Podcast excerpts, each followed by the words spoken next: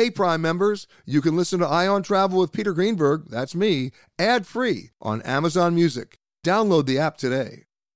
This episode is brought in part to you by Audible, your go to destination for thrilling audio entertainment. Whether you're looking for a hair raising experience to enjoy while you're on the move or eager to dive into sinister and shocking tales, Audible has an exclusive collection of thrillers from best selling authors that will keep you on the edge of your seat. Like James Patterson's first audio only thriller, The Coldest Case. Experience stories like never before, where every chilling detail is brought to life by captivating sound design. Plus, as an Audible member, choose one title a month to make yours forever. And now, new members can try Audible free for 30 days. Just visit audible.com slash WonderyPod or text WonderyPod to 500 500. That's audible.com slash WonderyPod or text WonderyPod to 500 500.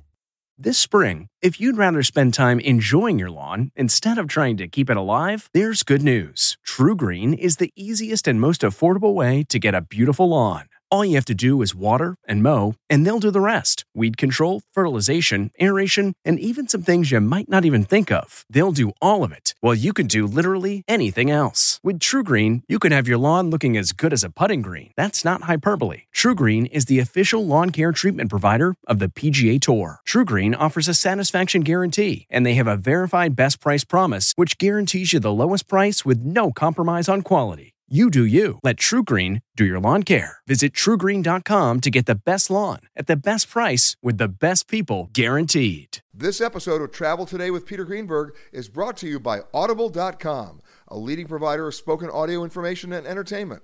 Listen to audiobooks whenever and wherever you want. Sign up today at www.audiblepodcast.com slash travel today to get a free audiobook and 30-day trial. It's time for Peter Greenberg Worldwide with America's number one travel news journalist.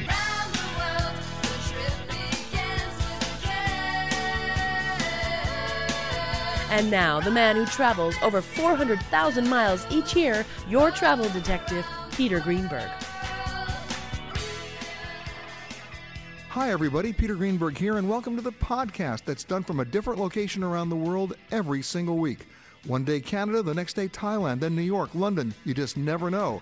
This week we come to you from Anguilla in the British West Indies, coming to you from the Four Seasons Resort and Residences. And talk about timing. Nearly two years after two hurricanes swept through here, they dodged the bullet. Of course, the two hurricanes two years ago were Irma and Maria. This time they dodged the bullet on Dorian. They got lucky. Uh, the hurricane passed about 108 miles south of them. Um, and uh, yes, there were gusty wind conditions, but no damage. And uh, that's a really good news considering the fact that Anguilla has rebuilt from Irma and Maria. An amazing place. Anguilla has about 14,000 people, but they have a governor, and he joins me now. Tim Foy, how are you, sir? I'm great, and Peter, thanks, and welcome to Anguilla, and thanks for the opportunity to speak to you today. And by the way, you, you got such a hardship post here because before this, you were in Afghanistan, you were in Iraq, you were in the Sudan. You, they finally rewarded you? Well, I would like to think I was working my way, way up to a really difficult, serious place.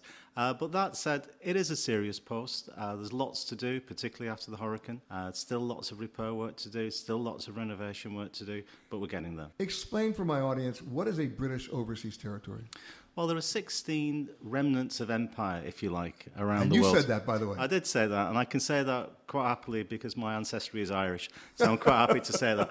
So there are 16 remnants of empire around the world, which are predominantly small islands. Uh, within our region, it's Turks and Caicos, Anguilla, uh, Bermuda up in the Atlantic, Gibraltar, St. Helena, as you've mentioned, and the Falkland Islands, who are still a part of the realm in a sense that they're self-governing territories, but their responsibility for their overseas governance and their defence and security is with the United Kingdom. And what is the actual power of, of the empire, if you will, in a place like Anguilla? It very much depends upon the constitution uh, of the individual overseas territory. Uh, in some of them, for example, Bermuda, which essentially had a pre-independence uh, constitution written in the early 1960s, but elected to remain uh, as a dependent territory, uh, it's relatively little. In ceremonial. ceremonial, essentially. In others, it, it's quite active. So here, I've got quite an active role. I'm responsible for external security, uh, for issues around immigration, and also, in a sense, Uh, I chaired the government's version of cabinet here, and so I worked very, very closely with the elected governments of the day to help them to deliver what they need to do. And you, know, you mentioned the Falkland Islands. Obviously, the governor there was very busy back in 1982. Yes, Mr. Rex. Yes, because he had to call in for reinforcements. Yeah, well, his first lot, uh, unfortunately, um, sort of succumbed. Uh, but uh, I have met him. He's an interesting gentleman. He died a few years back. And again, another fantastic tourism destination. But you know, you also have to have a sense of geography to, to do what you do. Yeah. Right? About a sense of, not just a sense of place, but a sense of how you fit into the rest of the territories. Yeah. And you're providing, say, external defense. Mm-hmm. Right? So that means it could every, everything from drug interdiction. Yep. Uh, so we certainly, particularly, the most important part of that for us is international security. So we work very closely with our fellow overseas territories, with the UK, and with US law enforcement agencies as well. Uh, to make sure, in a sense, you know, Anguilla is part of that chain up from South America all the way through up to North America. So it's very important. We work very closely with our colleagues in Puerto Rico and in Florida. Okay, I have to ask the obvious question. When was the last time one of the royals was here? Uh, the Queen last visited in 1992. Uh, I think I'll be. I think it was uh, the Duke of Wessex was here in 2000. That's Prince Andrew? Uh, no, that's Prince Edward.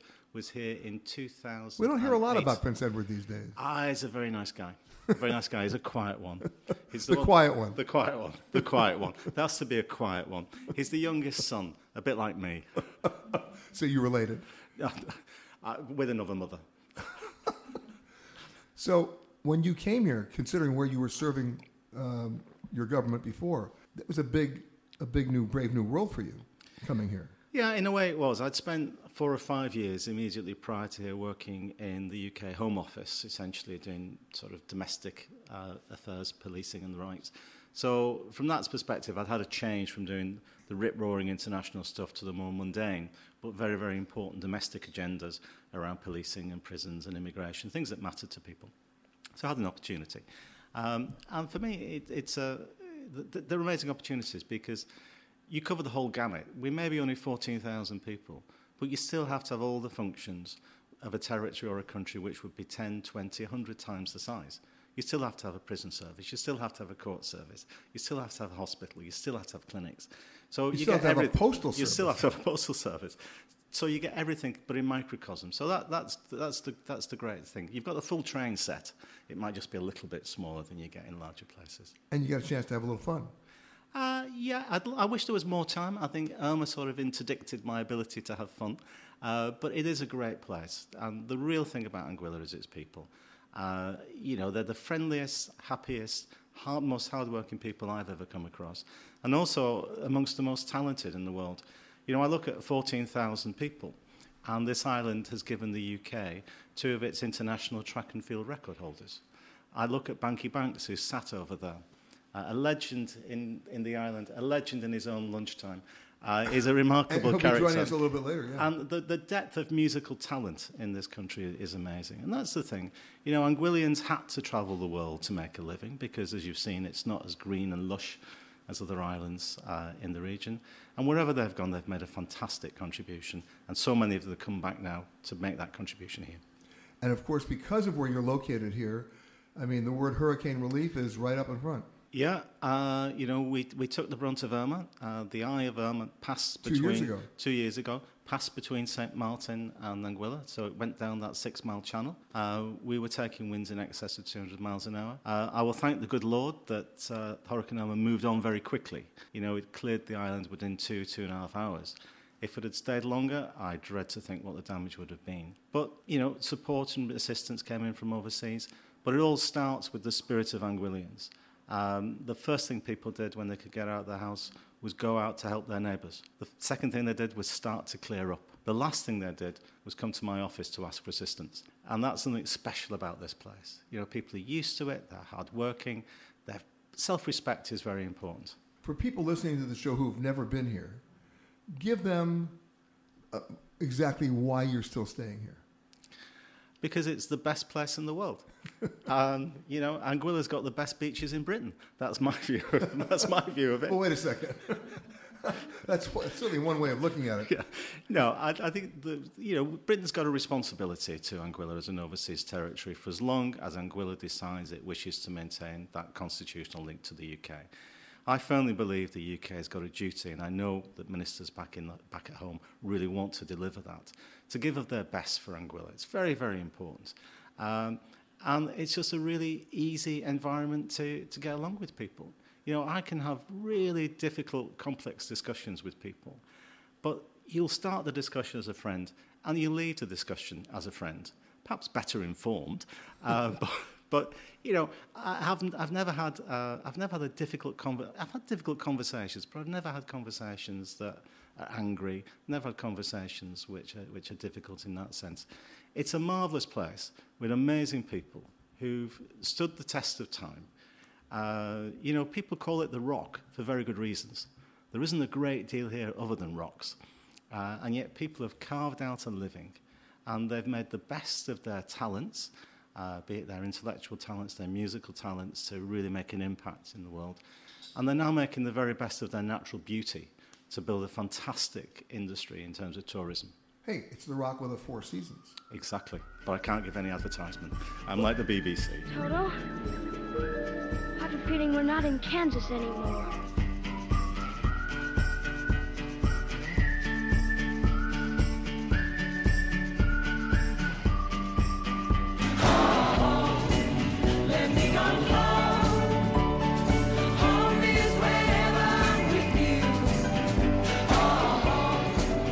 Always like to lo- ask the locals what's going on. My next local, actually, she's, she's from Sacramento.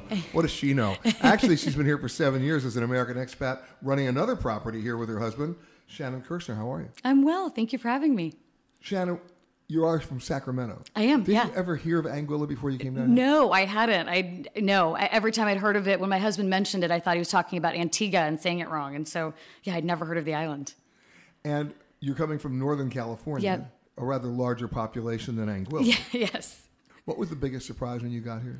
I think maybe not a surprise, but I think the biggest change for us or for me was kind of resources, just access to all the things we get used to in the U.S. You know, you go to Target or you go to your local grocery store, and it's quite different here from you know in that respect. Uh, it's wildly different. I mean, did it get to the point where you said to yourself initially, this island is too small for me?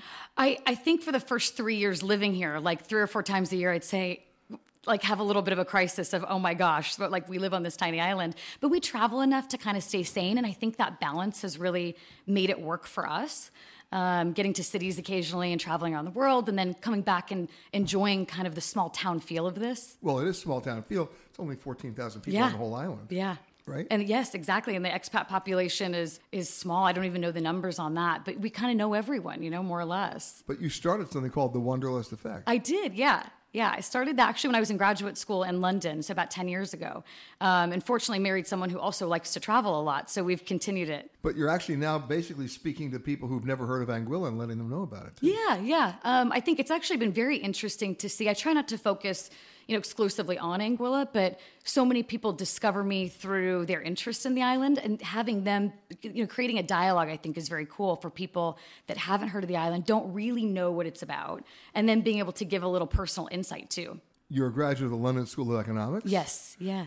How has that helped you understand how things work down here? You know, it's been uh, so I studied social policy and international development there, and I had always thought that I was going to go live in sub Saharan Africa, working on health and education policy.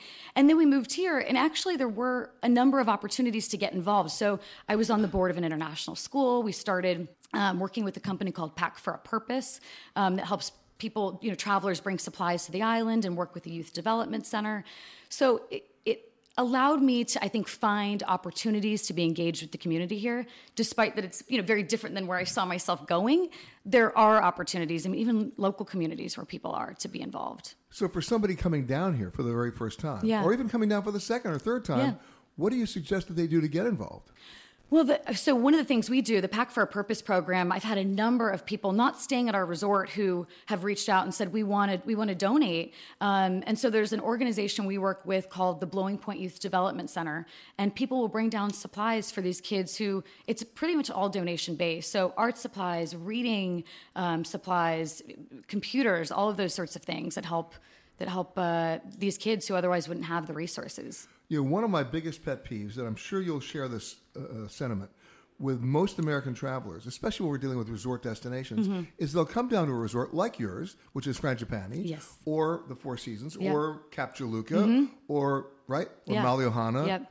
and they'll never leave the resort, so they never even immerse themselves in the community that surrounds them. Right. And one of the things for us, and we're a small resort, we're only 19 rooms, and we're it's the only hotel that we have. And the reason my, my fam or my husband's family ended up buying the hotel was because they loved the island. And so part of what we try to do is get people involved in the island get off the property because there's so many unique experiences. And those experiences i think are what really make people love Anguilla and fall in love with it. It's not being the resorts are gorgeous, but really getting off property. Look, with all due respect, you can have a pina colada anyway. Yeah, exactly. Totally. I absolutely agree. And I think so much of um, engaging with the local community is what makes that love for a destination so real.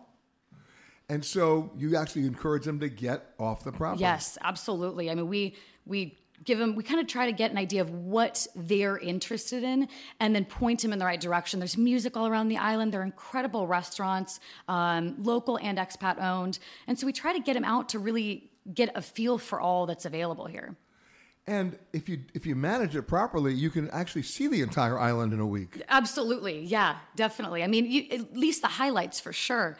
Um, I mean, that said, people come. Many of our guests have come twenty plus times. You know, they fall in love and they find new things every time.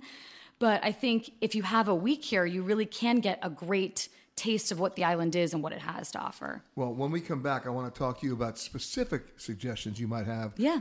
Outside your your resort. Yeah. For people to do stuff where they can actually immerse themselves in the culture and not get lost and actually, you know, come away with it with much better than just a souvenir. Definitely. Run me through a day in your life. I mean, I mean, do you have cable TV?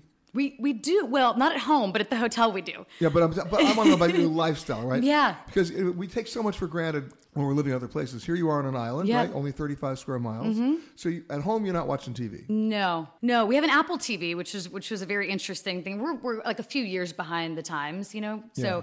but discovering Apple TV was an interesting Hey, thing. no further than me. I'm still on AOL.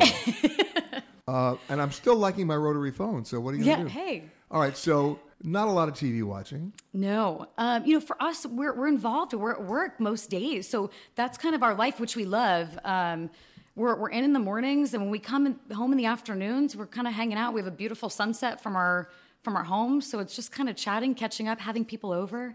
But it's sort of minimalist, isn't it? Absolutely, yeah. C- Especially compared to the the pace of life and what we were doing before. When was the last time your husband wore a tie? Oh my gosh, maybe for a wedding, like last. Maybe. Yeah, maybe for a wedding. yeah. Yeah, not here for sure. And, you know, from the California lifestyle where everybody has to show off their car, Yeah. that's not the case here.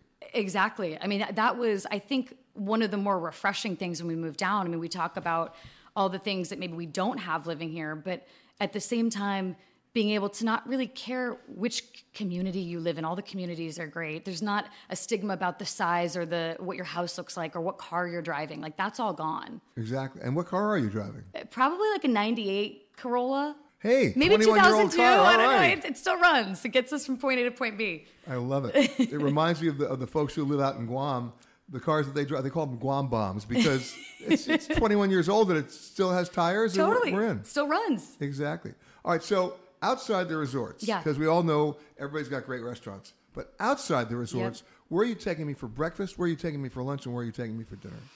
So breakfast, well, breakfast wouldn't be. It's it's sort of at a resort. Straw Hat to me is one of the best breakfasts. It's on Meads Bay, but it's right in the middle of Meads Bay. So I think waking up with that view always like sets the stage for the day a little bit. Um, to me, for lunch, so I think one of the unique things about Anguilla for dining is that we have the high and low options. You know, we have the the down home toes in the sand barbecue thing, and then we have this really fine dining segment as well. So lunch, I think you do barbecue. You go to Sunshine Shack um, on Rendezvous Bay and do chicken and ribs and have a rum punch on the beach. Um, and then for pre-dinner we would Well, do listen to you, drinks. I got to I you. got to really make the day last here. So pre-dinner, we probably do drinks at either there's a couple of hotels. So Four Seasons has a beautiful lounge here, the Sunset Lounge. We usually take our, our friends and guests to. Or Quintessence Hotel has a stunning bar as well. So we would typically do a pre-dinner drink there. And then dinner, I'd probably do Jacala, um, wonderful French restaurant, um, right on the beach. And just really kind of a nice fine dining contrast, I think. And to that the- place has been around for a while. for, for a while, yeah. The, the owners there have been on island for a long time, um, and they run a great operation. The food's excellent. And what are we ordering there? My go-to is the lemongrass mahi dish. I don't eat meat, so my husband is the steak tartare guy there. See, you and I would get along great because I'm, I'm, I'm a pescatarian. Uh, I am too. I okay. am too. Well, you've come to the right island. Uh, Right, exactly. There's no shortage. Exactly. Well, conch fritters. Yeah, we you know we don't see them as much here. We were just in the Bahamas, and they're everywhere. Oh, they're there, ever there, yeah. Right, and here you don't see them as often, but All right. And and then the one secret location on this island that you want to take me to when your husband's not looking. I think so. If we had friends here and we were going to take them somewhere kind of special, I think I don't know that it's secret, but we typically would do a boat trip to either Prickly Pear or Scrub Island, um, kind of an off-island key. I think those feel really special. You feel like you're That's picnic lunchtime. totally yeah. Well, Prickly has a restaurant on it. Scrub it would be a picnic lunch. Yeah. But that feels, you know, like you're somewhere that's untouched, which I think is a very cool experience to have. Now, as an American expat, two things happen, I would guess. One, you have a lot of friends who want to come visit, Right. yes. right? Or your friends think you're crazy. Yeah. Which one is it? It's both, actually. It's both. Well, I think w- one, yes, friends come to visit. I mean, we have a lot of friends I think we forgot about who've come to visit. And then and what's the biggest surprise for them? I think their biggest surprise is actually that we work. I think most of our friends think that we drink rum punch and we're hanging out and we're like retired on the beach. And they come down and they're like, whoa, you guys can't hang out every day. Like, we can't do boat trips together. We can't do all this stuff. And they realize that there actually is, you know, there are people who are working who live, I guess, a, a normal life or whatever our, you know, idea of normal is here. Right. Um, but yeah, I think for them to see, you know, how what it is to be an expat is a surprise for them. Right. And then all of your friends who think you're crazy? There's not as many. I think they. I you, think you, you did something that most Americans wouldn't do. You picked up and went somewhere. Yeah. Um, I think for a lot of them, though, they see the lifestyle we live, and we're really fortunate. We run a 10 month season. The, the hospitality season is generally 10 months here. So we take a month in September, October, and we travel. And so to have that opportunity, I think for most people in our age bracket right now, living in cities in the US, the idea of taking a month and going on these grand adventures, like the lifestyle, I think is intriguing. I don't, I think it makes us seem less crazy. Well, the average American takes 1.4 weeks of vacation. It's wild. That's If it. you are continuing on to another Southwest destination, please make sure that you check the monitors inside the terminal for your proper gate and flight information. If you are continuing on with another airline, we really don't care. For those people who don't know where we are, uh, it's a small island. It's it's uh, really in, in, in, in the British West Indies. Uh, you, you take a most people will take a ferry to get here from St. Martin.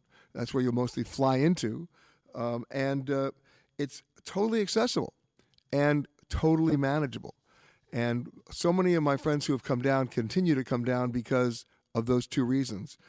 One of those people who I've had the- pleasure of talking to before on this show is a former New Yorker who, uh, 30 years ago, moved here and has never left. In fact, runs one of the best restaurants in town. And her name is Melinda Blanchard. How are you? I'm great. How are you, Peter? I'm good. And in fact, uh, you, you've done two books, but the, the book, of course, that I remember the best that we talked about the very first time you did it was really the story of an American expat making the big decision to move to the Caribbean, and that was a book called A Trip to the Beach. Yeah, we wrote that. Bat Bob and I wrote that in the year 2000, uh, and it was a story of moving, you know, moving down here and kind of escaping escaping the real world and coming to a tropical island. And at that time, there were very few people here.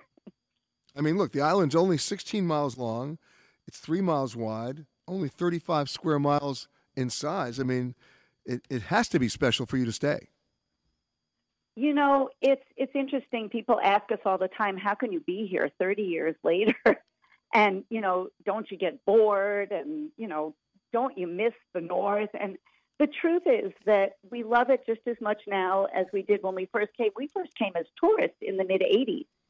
Uh, I think 85 was our first visit, and we visited a number of times and moved here in 89. And the thing about Anguilla, as I'm sure you have discovered because you've been here several times, the people here are not like anywhere else on earth. I mean, I we have been to many, many Caribbean islands, and I have never met a community that, or been part of a community that is so honest, so industrious, so loving, so caring, and so much wanting to make people happy. It's it's a it's sort of what they're born with. I mean, our staff, uh, some of us, some of them have been with us for since we opened our door. I mean, they've we've watched them grow from from teenagers up to you know having children and throughout an entire life cycle. They've been with us 25 over 25 years. Well, on an island this size, they become family. They do. They do. You know, it sounds so trite because a lot of big corporations say, "Oh, we're like family. We build teams and all of that." But what we have here is something way, way beyond. It's hard to even put into words. It's um, and I think you feel you've eaten with us, and I, I don't know if you'll agree, but I, I we try to make it so that when people come to Blanchard, they feel at home right away. You just feel comfortable. There's no pomp and circumstance, no fussy whatever. You know, you just you come for great food, and and it's the warmth of the Anguillian people that that I hope shines through. Well, you know, it's it's one thing to make the decision to pick up you know pick up your roots and settle down in, in a Caribbean island. It's another thing to open a restaurant back, what, 25 years ago in 1994. What made you think you could actually do it and succeed? we didn't know we could. it was a gamble. You know, it it was. We took a huge risk. We we really did. We figured we were ready for a lifestyle change. We had a company up in Vermont actually at the time. We we had we had worked for ourselves still for many years, so that part of it wasn't new to us. Uh, we made a line of salad dressings and dessert sauces and other condiments in Vermont called Blanchard and Blanchard, still with our name. And we had some partners, and we didn't love having partners. we we decided we wanted to get out of that world, so we sold the business to our partners, and we, we kind of escaped to Anguilla. And we thought we'd try. There there were not very few restaurants here at the time. I mean, I don't think I think there was one other expat owned restaurant at the time that was a pizza place, and they are they are long gone now, and um, we thought we we thought we'd try it, Peter. I don't know what else to say. We thought, you know, if it doesn't work, we'll just turn around, go home, and we know that we we tried it. And I, if you had asked me back then if Bob and I would still be here 30 years later, I would never have said. We had started so many businesses. We started businesses and sold them typically after about three years. So for us to stick with something for 30 years and have no desire to leave, it's um, it's as surprising to us as anybody else. And and it certainly says something. And yes, I have dined with you before, and the food is excellent. The ambiance is great, but the best thing about it is your staff are great storytellers. And that's part of the experience at, at any place like this that makes it memorable is when you can have conversations that enlighten you about history, about culture, and about what you're eating. Yes, exactly it's not just a we we spend a lot of time in our in our team meetings and our training sessions talking about waiters who are like robots. There's not you know I just can't stand it when someone comes to my table. Hi, my name is Mary tonight, and I'll be your server. And they write down your order, and they're gone, and it's all just by rote. And you're right. I, I think that having real people that you can talk to and ask about the island, ask about anything, um, and and by the, way, one of the things so and one better. of the things that and one of the things that you did, which was amazing, was after the last hurricane, you raised so much money for recovery efforts that included bringing in 300 generators, food and water provisions, school and medical supplies. I mean, you are definitely not just the outsiders running a restaurant, you are now very much the community. Well, thank you for recognizing that. I don't look for any recognition for that. I, um, you know, we are part of the community. And when we moved here, we decided that that would be what we that's the life we were looking for. We didn't want to just be a foreigner operating a business, you know, in a foreign land and not being part of it. Um, and when that last hurricane hit, it was it was a doozy. I mean, it was it was a disaster. We were closed for 14 months. Um, and before we started to remodel, we decided we already had a nonprofit organization because we raise money for the children of Anguilla. We've done that since I think 2006. But this was the biggest thing we've ever. I mean, we raised close to a million dollars, which was Um, it it shocked me, but uh, but I was happy to do it. I just hope I hope for a lot of reasons that we don't have to do it again. I'm hoping that way just for you as well and for everybody else in Anguilla. Melinda Blanchard, American expat, restaurateur, and somebody you need to meet when you come to Anguilla. My baby beside me at the wheel, cruising and playing the radio, with no particular place to go.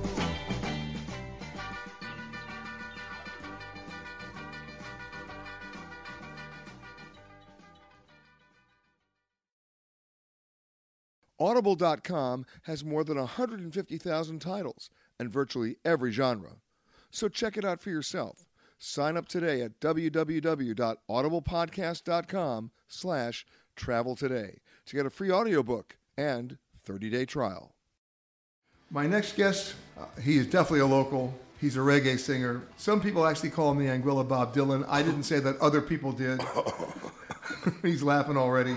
It's Bankie Banx. How are you, sir? Bankie Banx. I'm great. I'm great, Peter. You were born and raised in Anguilla, but you're almost a New Yorker. Well, I, I would say I'm a royal person. I've been, I lived in New York City. I would, I would say, yeah, with nine years, I would say, if you put it all together. But then you came back. And then I came back, and I've lived in Europe too for six and a half years. So I But what- consider what- myself a royal. Uh, But what keeps you coming back here? I think this is what inspires me. This is what uh, what gets me. You know, I, I would say every, all the, the greatest things in my life happened from right here. Even though I've traveled the world for over 20 years, doing other things, various things. Uh, most of the biggest things for me happened here. Every I was uh, influenced. I was uh, the best things happened here. And who are the musicians who influenced you? Lots of people. I mean, I just love music. You know, my, my early influences started, as you would understand, uh, in the Caribbean. The radio is a new, you would know very well. It's, it's, I mean, it's a new thing for the Caribbean. The first radios we had here were gospel radio stations. We get uh, these evangelistic things that sold plywood and, and chicken. Because my arm in Puerto Rico. And between that, you hear uh, Ray Charles or Johnny Cash or Charlie Pride or Bob Dylan, Jim Reeves. so those are the early influences as a kid growing up in the uh, in the uh, late 50s, 60s. I mean, I couldn't. Music came to me, I guess, in the 60s, perfect time. So those influences of uh, that, and then leading into, uh, you know, we had a British uh, occupancy, reoccupancy here in, in 1969. We had a revolution. So we had uh, just at the time when I became a musician, where we had 300. Uh, the island at that time with a population of 7,000 people, we had over 400, 300, 400 British personnel between bobbies, English bobbies, engineers, and paratroopers that lived here And my first gigs as an entertainer were playing for the British Top 40 uh, so, uh, uh, troops and, and at their headquarters on weekends. Wow. A lot of curries and boiled eggs and stuff like that. so hopefully no of kippers. course, of course, with that came uh, in another way the British invasion to Anguilla because we got a radio station which started on a frigate, was broadcasting from a frigate, which uh, ironically my sister was one of the first DJs and that's and that, and that station, uh, which became Radio Anguilla, and that's where I could really hear music, British top 40 every day. At that time, I could hear six, 68, 69. It's Hendrix, it's the Beatles, it's the Who, it's the Animals, and that's uh, And is it true that you spent some time with Mr. Dylan? definitely did. Uh, just like I said, some of the strangest things ever happened to me. Uh, Mr. Dylan sailing here in his uh, Bob Dylan sailing here in his. Uh, water pearls kind which was built in the Bequia, an island boat with a island crew, and he just walked in, picked up my uh, my cassette at that time in the store in Road Bay that sold doilies and conch shells. Little Bankie Banx cassette, you know those things? Remember yeah, those things? I do remember those Okay. things. So what I'm sure you you got- worked with them. So what are you going to play for me today? Well, okay, um, I play. Um, I play. Like, I would say one of the last things I wrote, and I'm there too. I never even released it. It was an offering after the hurricane. We were all so traumatized, you know. Instead of getting into that, I just decided to write myself a song, a little song for myself and for the people in this called "It Ain't Easy, but It's All Right." It goes like this.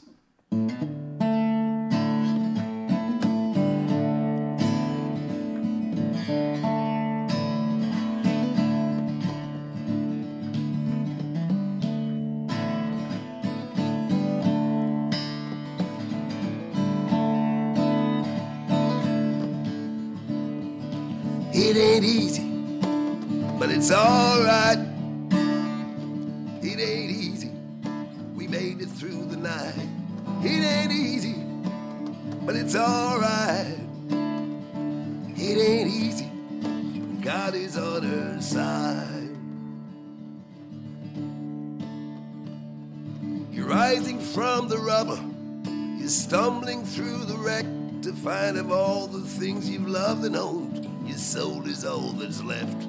You've been battered, bruised, and pushed around. It seems the life's been trampled on. But souls will spare that dreadful moan, cause God was in the storm. No, it ain't easy, but it's alright. It ain't easy, we made it through the night. It ain't easy, but it's alright. It ain't easy, God is on her side.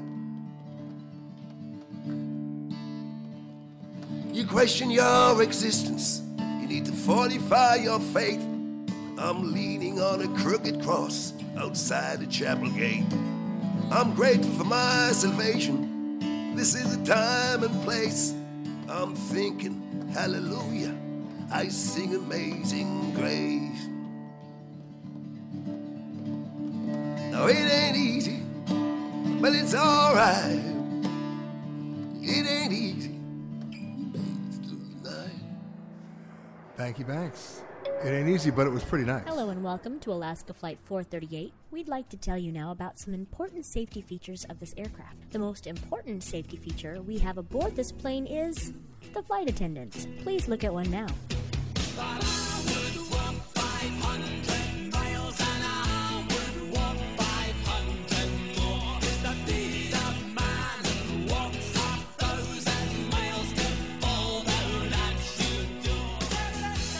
Imagine we're only 20 miles from St. Bart's, only about five miles from St. Martin, um, and so it's easy to get around. On an island that only has 14,000 people, it's only 35 square miles. Talk about manageable and, of course, always interesting. And uh, for me, it's it's always a uh, a pleasure to have an island this small because you can re- not only do you know everybody Mhm. within within a few minutes, just about, you get to see everything. And joining me now, uh, the vice president of the, of the Anguilla Archaeological and Historical Society, Ken Banks. How are you, sir?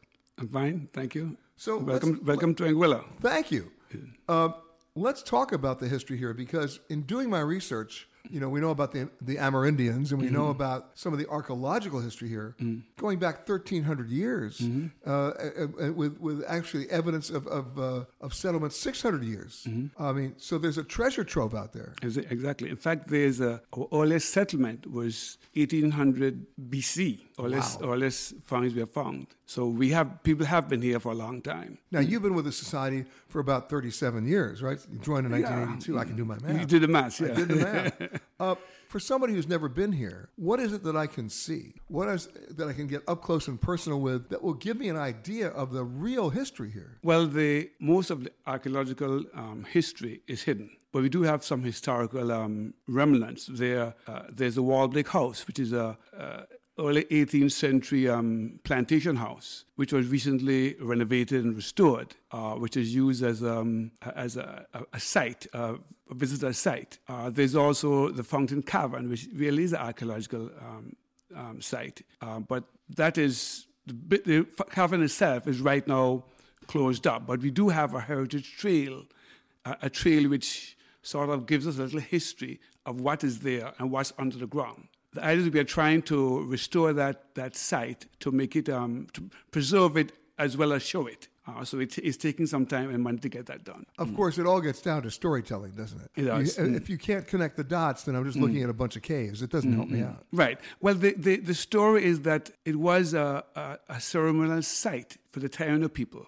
Um, the Taino people had the idea that their ancestors dwelled in caves. How far back are we going here? Oh, we're going back maybe um, to eight, um, 1300s or before. Uh, and they came out at night in the form of bats. And so this cave in particular, the Fountain Cavern, is uh, one of the few similar sites left in, in, the, in these islands. I think there was one in Cuba, which is also there, but there's one in, in Anguilla. The Fountain Cavern is one of the most well preserved. And in there we find artifacts, uh, we find petroglyphs of some, some Aryan deity who, who um, which were carved on the stones by the, um, the, uh, the earlier, earlier residents of Anguilla. You know, if you look at the Egyptian culture and you look at all the, the hieroglyphics on the walls of their of their dead, right? Were there still stories told that way here? Well, on the caves, yes, they are. Um, in fact, there are two, there are three depictions of gods in the cave, but there are also uh, other depictions which just show um, representatives of dead ancestors. Uh, so there's no real um, uh, who, who have no connection to any god in particular. There's the god Jocahu who is there, the biggest um, god in the cave. There's the the um, the rainbow deity, which actually has been symbol has been had been uh, taken on or modified by Cap Juluca for their symbol, and we have the the sun god, who's also used by another hotel. But there are the, these depictions of the gods are there in the cave. We're talking to Ken Banks from the Anguilla Archaeological and Historical Society. Everybody who showed up in Anguilla, the French were here, and the British, they left their, their history here too. They have, yeah. We have a very, um, of course, we have been a British island since uh, colony since 1650.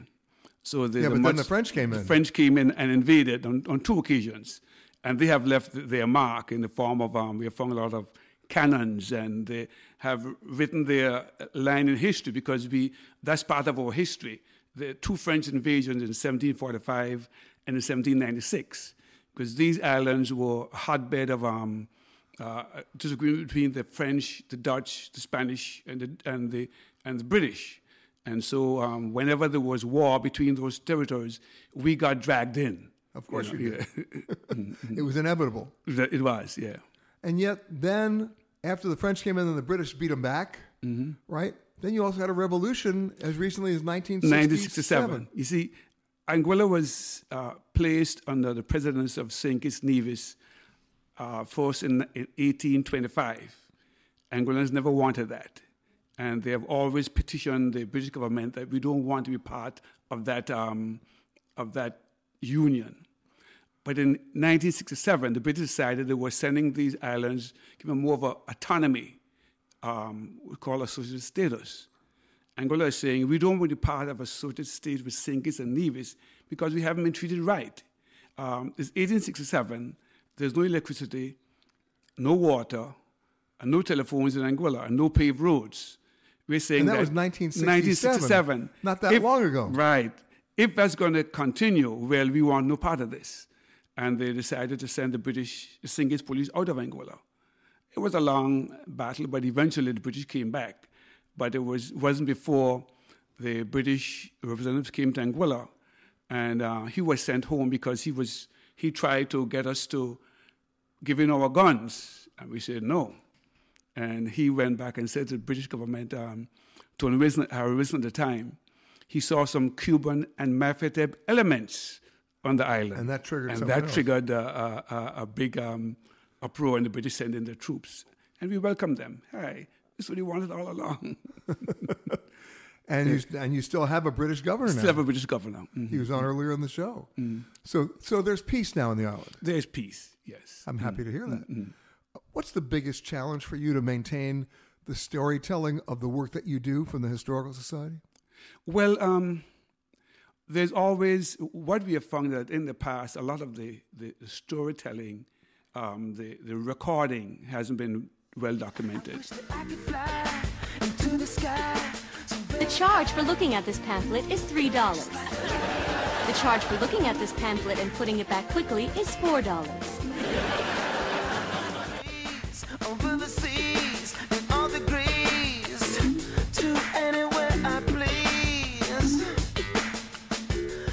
My next guest uh, was a co-founder of Anguilla Life magazine. Hard to believe it's 28 years old, but it is. Uh, her name is Joan Richardson. Hi, Joan. Good morning, Peter. Yeah, I mean, a magazine, any magazine these days that can survive more than four years is pretty good in my mind, especially in the era of digital and the era of the internet. Uh, but one of the things that you do in this magazine, obviously, is you're letting people know from a local perspective what's going on on the island, which is so important. Correct. We have a lot of um, off the island contributors to the magazine also. People that really love Anguilla like to get in on the historical, cultural areas, and we have a lot of people that contribute articles. And what is it about Anguilla that makes it such a special island? I know that's a self serving question, but I'm going to let you take it. It's one of the best kept secrets in the Caribbean, I think. Why? Anguilla. Well, we don't really spend that much money on advertising. I know certain areas in the government do do that, but a lot of people that come here don't like to spread the word. They want to keep it more of a secret for them. But if you were advertising, what would you be telling people? Come to the land of friendly people, beautiful beaches, and wonderful food. Now, you've been doing the magazine for 28 years. What's the biggest, in all of those years, what's the biggest surprise to you about how this island has evolved? The biggest surprise to me about how this island has evolved is since some of the bigger um, resorts came here, a lot of people from outside the island came to live on Anguilla. A lot of them have stayed, so we have a lot more interaction with people from the different islands when basically it was just mainly Anguillians, a few expats from France, America, England. So there's more consistency. Yes, there's more consistency. And of course, speaking of surviving and consistency, you had to deal with Hurricane Irma. We deal with. And, and by the way, not just Hurricane Irma, you had a number of hurricanes over the last 25 years. Yes, yes, we have. Hurricane um, Luis was big. It lasted almost 30 odd hours. That was quite a big one, but Irma was a bit different. It was like a hurricane, tornado, earthquake type of thing. Well, Hurricane Luis was 1995. Yes. Hurricane Lenny was in 1999. That was the floods, yeah. Yeah. So, I mean, you've been through some stuff before. Yes, But yeah. Irma, even though it wasn't here very long, it did damage. Yes, she did a. She left a lot of damage in her path. Yeah. And still recovering. Yeah, we're still recovering, but compared to some of the other islands, we've done pretty well. I was just next door a few days ago, St. Martin. They're having a hard time. You know, when you land at the airport there, uh, I mean, it's it's functioning, but when when you take the ferry from St. Martin, just before you come even out of the channel to get here, you're passing boat after boat after boat that's half submerged, capsized, or sunk. That's true. Still. The, yeah, the over at Bobby's Marina, ha- they have a lot of boats that are still halfway in, halfway out, as you say. And a lot of people took their boats there for safety. You come back and your boat is just It's not there. not safe. Exactly. But you've managed a pretty good recovery here. I yes, I believe we've managed a pretty good recovery. So, for someone who's never been here listening to this show, what would you tell them to look out for when they get here? Because part of our, or I should say, my mantra is, you know, I don't want to be a tourist. I want to be a traveler. I, I don't want to, you know, necessarily just go somewhere and have a cheeseburger. That's not really what I had in mind. No, there are a lot more cultural things to do in Anguilla. If you came to Anguilla, I would tell you to pop by the strip, which we have in town. And what They- is that? Bars, food, people. It's right in the center of town. It really comes alive at night. That's a place to go if you're in town. Um, I would always visit the Heritage Museum, which has a lot of historical elements of Anguilla preserved by a local guy called Colville Petty. I would go to the beach, obviously, and there are quite a few choices in restaurants for food. Well, not just restaurants, you've got some great secluded beaches too. Oh, yes, we have some secluded beaches. We have Captain's Bay, we have Limestone Bay, Savannah Bay. Savannah Bay, Mimi Bay. There are a few secluded beaches. As a matter of fact, we don't have that many beaches that really have a lot of restaurants. Meads Bay, for instance, what we're on now, Barnes Bay, Sandy Ground, Rendezvous Bay. All the others are pretty much secluded out And- of 33 beaches, yeah. And that ain't bad. That's not bad at all. And all walkable or drivable. I mean, you, they're not, the whole island's only 35 square miles. Yes, and all beaches are accessible to anyone. No one can stop you from. So they're secluded, but they're not private. No, no beaches in Anguilla are private. Right. You have the right to go to any beach that you want to, which is good. No, it's great. Some people try to block us off, but they don't really succeed. You tell them that. All right, so let's get to the food because you mentioned food, but I want to get specific. Where am I going for breakfast? For breakfast, well, are you going to be in town or are you going to be on the beach? You tell me. If I'm in town, I'm going to breakfast at the Village Bakery. I'm going And to what am I going to have there? any kind of pastry, French, Trinidadian, baguettes, British breakfast, traditional breakfast, fruit plate, Everything. everything. Okay. And now, where are we going for lunch? You going to the beach or are you going to stay in town? You tell me. if I'm going to be on the beach by reservation only, no, by reservation only for dinner, I can go to Jacala. They don't do lunch. Right. Um, But- but if I'm gonna, yeah, if I'm going to be in town, I would go to Andes. We have a world of food vans in the valley that do Food vans are everywhere now. Yeah, yeah, they do. They're some, everywhere. They're Yeah, global. Yeah, But what am I having in Andes? fish wrap And never what- fails. And what kind of fish? Uh, you have a choice: mahi mahi snapper, All local. all local. Local ish. yeah. it depends on the catch of the day. You know, you cannot always have it fresh Yeah. because when we have high seas, the fishermen don't really have much luck when they go out, so it could be frozen. Although I had some calamari last night at Blanchard's, unreal. I mean, I, I have to say this. I, I wasn't expecting it. I ordered two orders. Of the calamari at Blanchard's. You went to the main restaurant, I take it. Yes. It was dinner because they Yes. have a nice beach shack Yeah. next door, which is also excellent for lunches. Okay. Well, now let's talk about dinner. Where am I going? Jacala, you mentioned. For dinner, Yeah. if well, in dinner in town, there's not that many places to go. Come to speak of it, but I would go to Dolce Vita, which is in Sandy Ground for dinner. I would come to um, any of the resorts. CuisinArt has an um, Santori, Santo, Santor, Santorini has a very nice menu. Um, there were so many places I got you. it's you know they, they they come up like on a whim. But the only sad thing that we have is that during the slow season, we can't take advantage of some of the nicer places because they close. Right. So we're restricted. If you're here all year round, during the off season, you're restricted to a few places. Yeah, but here's the good news. I'm a big fan of the off season. I love the off season because I'm not restricted. I'm freed from resorts. I'm freed from the restaurants. I get to go hang out with the people.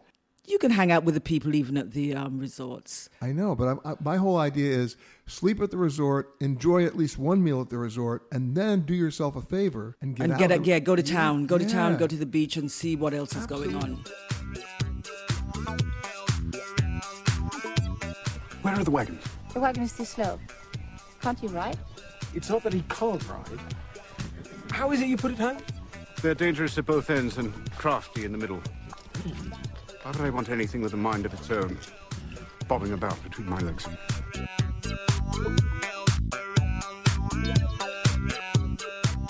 You know, when I first came here, and, and when- when you're coming to Anguilla, of course, the first question they ask you is, well, which hurricane did you come before, or which hurricane did you come after?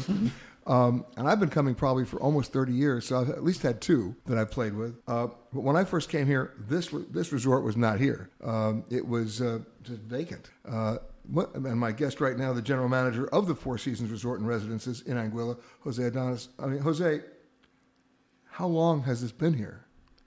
The Four Seasons uh, transitioned onto this property in 2016. Before However, it- before, before that, it, yeah. it was a Viceroy Hotel from 2010. Uh, and before that, this used to be Coco Lobo for those who uh, used to visit I- Anguilla back then. I, I do remember that. Yes. But you've added a lot to it. We, we, we think we have. I think uh, Four Seasons has brought a different perspective to the island in terms of luxury. Um, one of the things that uh, we pride ourselves on is that we uh, took on a resort that has a beautiful design from Kelly Wearstler out of LA, and we felt that the, uh, the it was it was a, a, diamond in the rough that just needed a little bit of that Four Seasons touch, and and we're proud to say that in three years we've been able to add those touches, and uh, we've been able to establish ourselves here in the Caribbean. And of course, before you were here, you were in Beverly Hills. I was at the Beverly Wilshire. So you brought a little bit of that to you too. That's so. what I hope. I hope that my experience, 20 years of Four Seasons since '99 uh, in New York at the Pierre Hotel, has added some value uh, to to a great team that already existed here on the ground with Suzanne Willis, our PR director who accompanies us today, and uh, the rest of the team that, that's been here for years. Of course, you always have to adjust to the environment. Um, what was the, your biggest adjustment to coming to Anguilla? For me personally, I came from a city, Mexico City, where there's 23 million residents, uh, to an island of 14,000. So let me start there. That's the first adjustment. um, it's it's a very sleepy island. Um, the beautiful thing about Anguilla is you come here to disconnect. So uh, my body had to adjust. I had to I had to get used to the fact that uh, you know you have a beautiful dinner here in Anguilla, and then you go back to your room and you get some rest. So, but a year and a half in, I feel very acclimated for sure. And of course, in terms of adjustment, this island had to adjust to the hurricane. Absolutely. One of the things I take pride in, in telling the story of is that. And by the way, we're not talking about Hurricane Maria, it's Hurricane, Hurricane Irma. Irma. Correct. Hurricane Irma in 2017 that devastated the, uh, the region. Um, but I, I, have to say that uh, one of the things that gives me pride in telling uh, people is that uh, when the hurricane hit, the staff were a major part of bringing back this resort. Uh, they did not stay home. They came and they volunteered. They also worked with uh, Four Seasons to work on roofs, to paint, to reconstruct this resort. And the reason we were one of the first to reopen in 2018 was because of our staff uh, coming together. And of course, it's not a question of just the lessons that you've learned, it's a question of the lessons you've applied. So, what did you do in terms of reconstruction to make it even stronger for the next hurricane? That's a great question, Peter. One of the things we realized during Hurricane Irma is that there were things we can do to better prepare for, hopefully, it won't be for a while, future hurricanes. Uh, things like installing glass uh, balustrades that are removable when we do the closing of the hotel every year, uh, strapping down air conditioners on the roofs that were part of the big issue when the hurricane hit and was part of the reconstruction uh, to make sure that in the future, if another hurricane category 5 does happen here, we will be in better shape to reopen afterwards. And of course, it's the electrical grid too. Absolutely, electrical grid, uh, securing the electrical grid uh, to ensure that we do have running power here to get back up quickly after a hurricane, something that did uh, hold us back in 2017. So now you got generators? Now we have uh, three generators, so we're very, very happy. I know that all too well. I live in a low lying area in New York where water level is key. And without a generator, my pumps won't operate. And if the pumps don't operate, I lose everything. Absolutely, and we and we felt that uh, we felt that in 2017 for sure. And people who just think, oh, I you know, you take everything for granted until you don't have it. Absolutely, absolutely. So great le- learning lessons uh, from from that, uh, and I and, and and I think the staff as well as the uh, stakeholders are very, very confident that we're in much better shape going forward. You talk about you know going from 23 million to 14,000. I mean, in a sense, everybody here knows everybody. Absolutely, everyone's related somehow, some way. So it, it, it makes it for a tighter knit group in terms of uh, cohesiveness, collaboration. Um, on the other hand, it, it, it's a new challenge. It's, it's, something that we're not used to coming from New York City myself, uh, where people don't know each other until they, uh, they get to work with each other. We're here, family members uh, from different generations continue to work at the resort, which I think makes it special and, and adds a touch of familiarity you don't find in other Four Seasons around the world. So I feel very proud to be a part of that, and, and I think that's what makes Anguilla special. And of course, here in Anguilla, if you talk behind somebody's back, they're going to find out in about 10 seconds. In 10 seconds. There are no secrets here in Anguilla. There are no secrets. What's your biggest challenge? Um, because of a small island, when you think about recruitment, um, you continue to recruit from a small pool of people. Um, so um, th- that makes it challenging versus a city where you just have a huge uh, pool out there to choose from. Um, on the other hand, I think what's great is that people take pride here in Anguilla. It, it's everyone looks at it as their home. Um, it's not transient, so people take pride in looking after the resort. They take pride in making sure that return guests continue to come back. Come fly with me, let's fly, let's fly away. If you can use some exotic booze, there's a bar in far Bombay. Come on and fly with me. Let's fly, let's fly away. When you think about where we are uh, just a little bit north of St. Martin, on an island that's only 35 square miles, uh, only 14,000 people, a British overseas territory. Um, you would think, wow, not enough to see, not enough to do. Well, guess what? Not true. Uh, when you go back to look at exactly the history of Anguilla, you're finding that they, they found remains dating back to uh, 1300 BC. Um, and remains of settlements from 600 AD. So there's a lot to talk about and a lot to preserve as well. And joining me now from the Anguilla National Trust is Louise Sones. How are you? Good, thanks. You've been here about six years. I'm sure it was an adjustment coming to an island this small, but then again, it opened the door to you to, to discover all sorts of new things. Uh, yeah, exactly. I, I did have some experience living on small islands in around Britain, but this is a completely different experience. Yes. Um, completely different environment, things you don't obviously see in Europe, and yet and a lot of new things that we can do because not much work has been done. Nobody really had been getting into the environment, biodiversity. So this is really, so really a brave new world for you. Yeah, yeah, definitely, yeah. And what was the biggest surprise for you as you started to dig deeper into this island?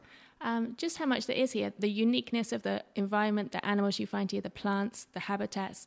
It's all really unique and it's all really, really important. Even though we are a very small island, we still have um, globally important populations of seabirds, turtles. We, we have um, lizard species that only occur here in Anguilla, nowhere else in the world.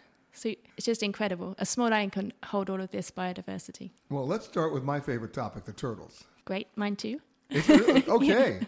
So, what, what, Tell me about the turtle. Um, so we have three different populations here, three different species: hawksbills, greens, and leatherback turtles, and they are all globally endangered. Very, yeah, we have a very a, a small population of breeding leatherbacks for, for those of us who have not done this before, I have. I did it down in Costa Rica at around two o'clock in the morning with infrared cameras. You crawl out there on the beach and you are very, very quiet and no lights, and you watch these prehistoric animals crawl up onto the beach to lay their eggs. It's astonishing. Yeah, it, you described it how I would describe it prehistoric. It seems like you're just looking at something that should be around in the dinosaur time. Right? They're huge animals, the leatherbacks, yeah. really huge. So we have a few of them every year, but predominantly we have hawksbill and green turtles in Anguilla, and we have um, foraging populations and nesting populations. So the beautiful white sandy beaches you see are where the turtles nest, and the and the beautiful blue um, seas around Anguilla are where they forage. They're feeding on sponges or seagrass. And of course, at one point in the history of this island, they were hunting the turtles.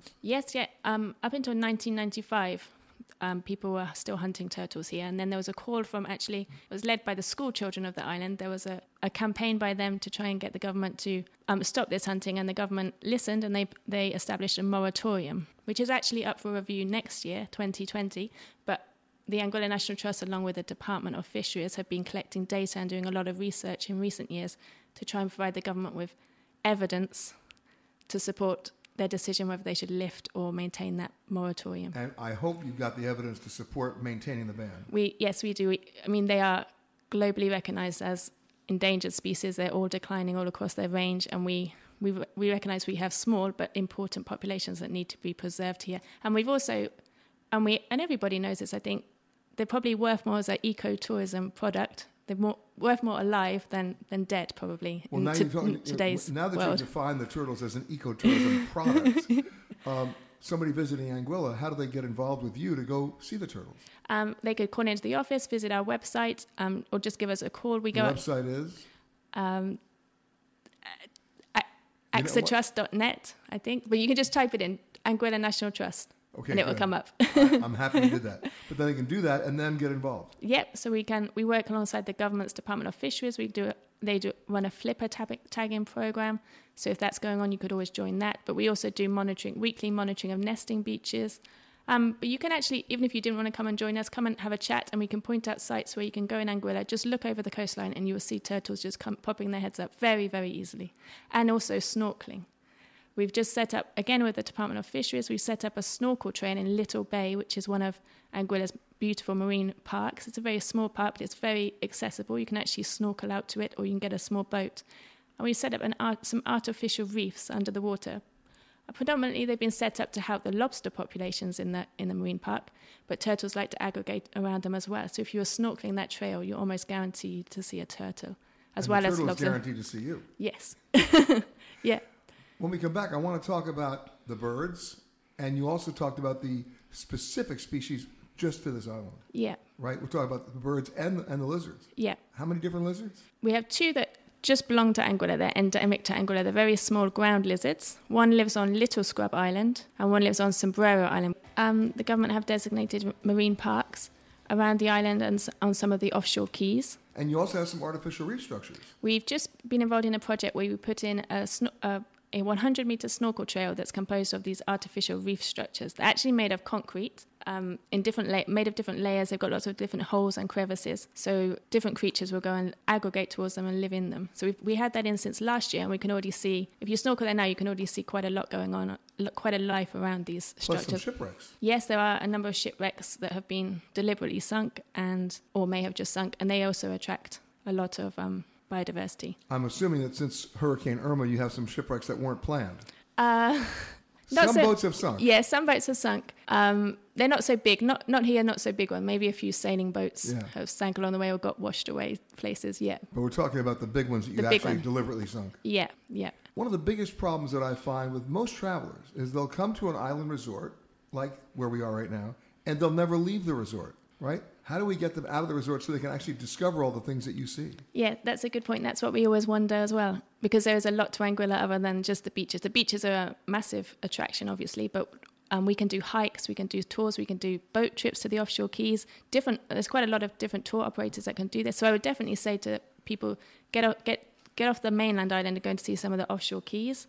Whether there's some that have got nice bars and restaurants, there are some that are a bit more remote and rugged. It just depends what you like. But I would definitely try and get off the island, and then you can see some of nature. Get really get back to nature. But we also can do tours and hikes on the mainland of Anguilla. Some we know some different tracks and trails that you probably wouldn't want to venture on your own or wouldn't know where they led. But you know where they are. Yes. So it'd be yeah, call into the Anguilla National Trust office or speak to your hotel reception, and they'll be able to put you in touch. And the best thing about it is you're not dealing with an island that's overpopulated by 500,000 tourists. If you're going to go on a hike, it just may be you and your significant other or a few friends. Yeah, exactly. You might not see anybody else. And the same when you go to an offshore key. If you go to one of the more remote ones, uninhabited ones with no bars and restaurants, it's really, it could just be you there. You and the birds and the turtles. By the way, if I'm going to go to an offshore key, I do not want to go to one with a bar and a restaurant. well, it's quite hot here. You might get thirsty You can- along the you way. Can bring a cooler. You can bring a cooler. The whole idea is to see it the way it's meant to be seen. Yeah, right? yeah. I mean, the biggest problem that so many American travelers have is that their definition of an adventure travel trip is going to an American branded hotel, having a cheeseburger, and, and saying they roughed it. Yes. well, yeah, you didn't have to agree. It was rhetorical. You know that. Let's talk about the birds. Um, so we have, especially the offshore keys, Anguilla is globally important for seabird populations. We've got a really nice marine environment around the islands, um, lots of food, lots of fish for them, so that we've got literally thousands of birds breeding on. For example, Dog Island, we've got over 300,000 small terns breeding every summer. It's just when you go to the island, it's just full of birds. And on the other off- offshore keys as well, boobies, frigate birds, all different kinds of terns. It's, it's somebody once came here. We took them out to one of the islands, and they described um, Anguilla as the Galapagos of the Caribbean because of its seabird species. that's not a bad description. Yeah, we were pleased. How many of them are migratory? Um, all of them, all of the seabirds will migrate a bit. Some of them down to South America. The tern species go on huge migrations. The the bigger booby birds, So they we're talking thousands of miles. Oh yeah, yeah. We've actually got some satellite tags on the frigate birds. They're locally called the man of war birds. They're a big, a, a big blackish looking bird, and they we've actually got some satellite tags on them at the moment, seeing where they're going. We've had one that's currently down in French Guiana, and he he had a nest up in Anguilla. We we put a tag on him in March, and he's left his chick now, and he's gone down to French Guiana. So these are traveling all over. So he's on vacation. Yes, I believe he's left his wife with the chick on the Uh-oh. in Anguilla. I hate when that happens. oh, boy. Next thing you know, he'll be on Dr. Phil. yeah. What's the biggest surprise when visitors come here that they're not expecting? Hmm. Perhaps it's the nature. Perhaps they don't realize that they could see turtles so easily. They could get so close to the seabirds, or there's just tortoises and lizards running around and pretty yellow birds in the trees and things. Perhaps it's that you can see the, the nature so easily here. And where do you like to go? Um, well, I love the offshore keys because I love seabirds and I love turtles, and that's where we can see see them. But uh, I also love Little Bay, the marine park Little Bay. It's really nice snorkeling, and we've got the artificial trail there. And then also, So you don't have to be an accomplished diver, you can just go snorkeling. Oh yeah, you can just snorkel. And you can even snorkel from um, Crocus Beach. You can just snorkel around. But there's also a, a local guy who runs a boat trip for ten dollars, and he can go. He drops you at the beach, leaves you to snorkel, and picks you up whenever you want. So that's 10 quite. bucks, that's it? Yeah, and you can spend the day. You can spend an hour, whatever you arrange with him, and, he always beauty- comes back. Here's the beauty of it. Remember, the whole island is 35 square miles. That's it. Yeah. So everybody knows everybody, but you're not going to get lost. No, you. There are a few little dirt tracks and back roads and things, but you'll you'll find so you just keep driving and you'll end up somewhere you recognize. But something tells you there's not a really big call for Anguilla search and rescue. I mean, everybody knows where everybody's going to be going, more or less. Yeah, yeah, Right? yeah. What's the website again? I did that just to get you. just go online, Google Anguilla National Trust. Yeah, we- we appear. Exactly. And worst comes to worst, just ask where Louise is because she'll come and take you. Yep, yep. Ask any ask at your hotel. They all have contacts for us, so we can they can easily put us in touch. We can come pick you up, take you around, just have a chat, whatever. You've been listening to Peter Greenberg Worldwide. Catch us each week as we broadcast from a new location somewhere around the world.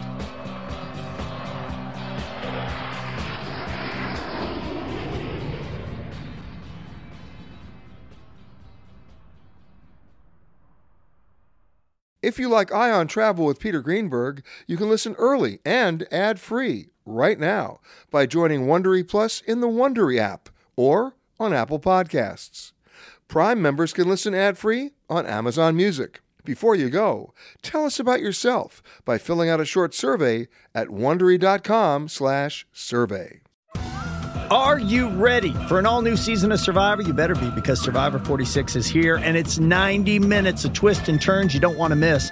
Better yet, after each episode, there's a brand new episode of On Fire, the only official Survivor podcast. Each week, we go behind the scenes of the episode's biggest moments, taking you into the how and the why things happened. And this season, we're very lucky to be joined by an expert, the winner of Survivor 45, Dee Valladares. What is up? I'm thrilled to be joining this team and to be giving you my take on how and the why players made the moves they did, what it takes to outwit, outplay, and outlast, and to ask Jeff some questions because even after 26 days out there, there is still a lot for me to uncover. Bring it, D. Listen to On Fire, the official Survivor podcast, wherever you get your podcast.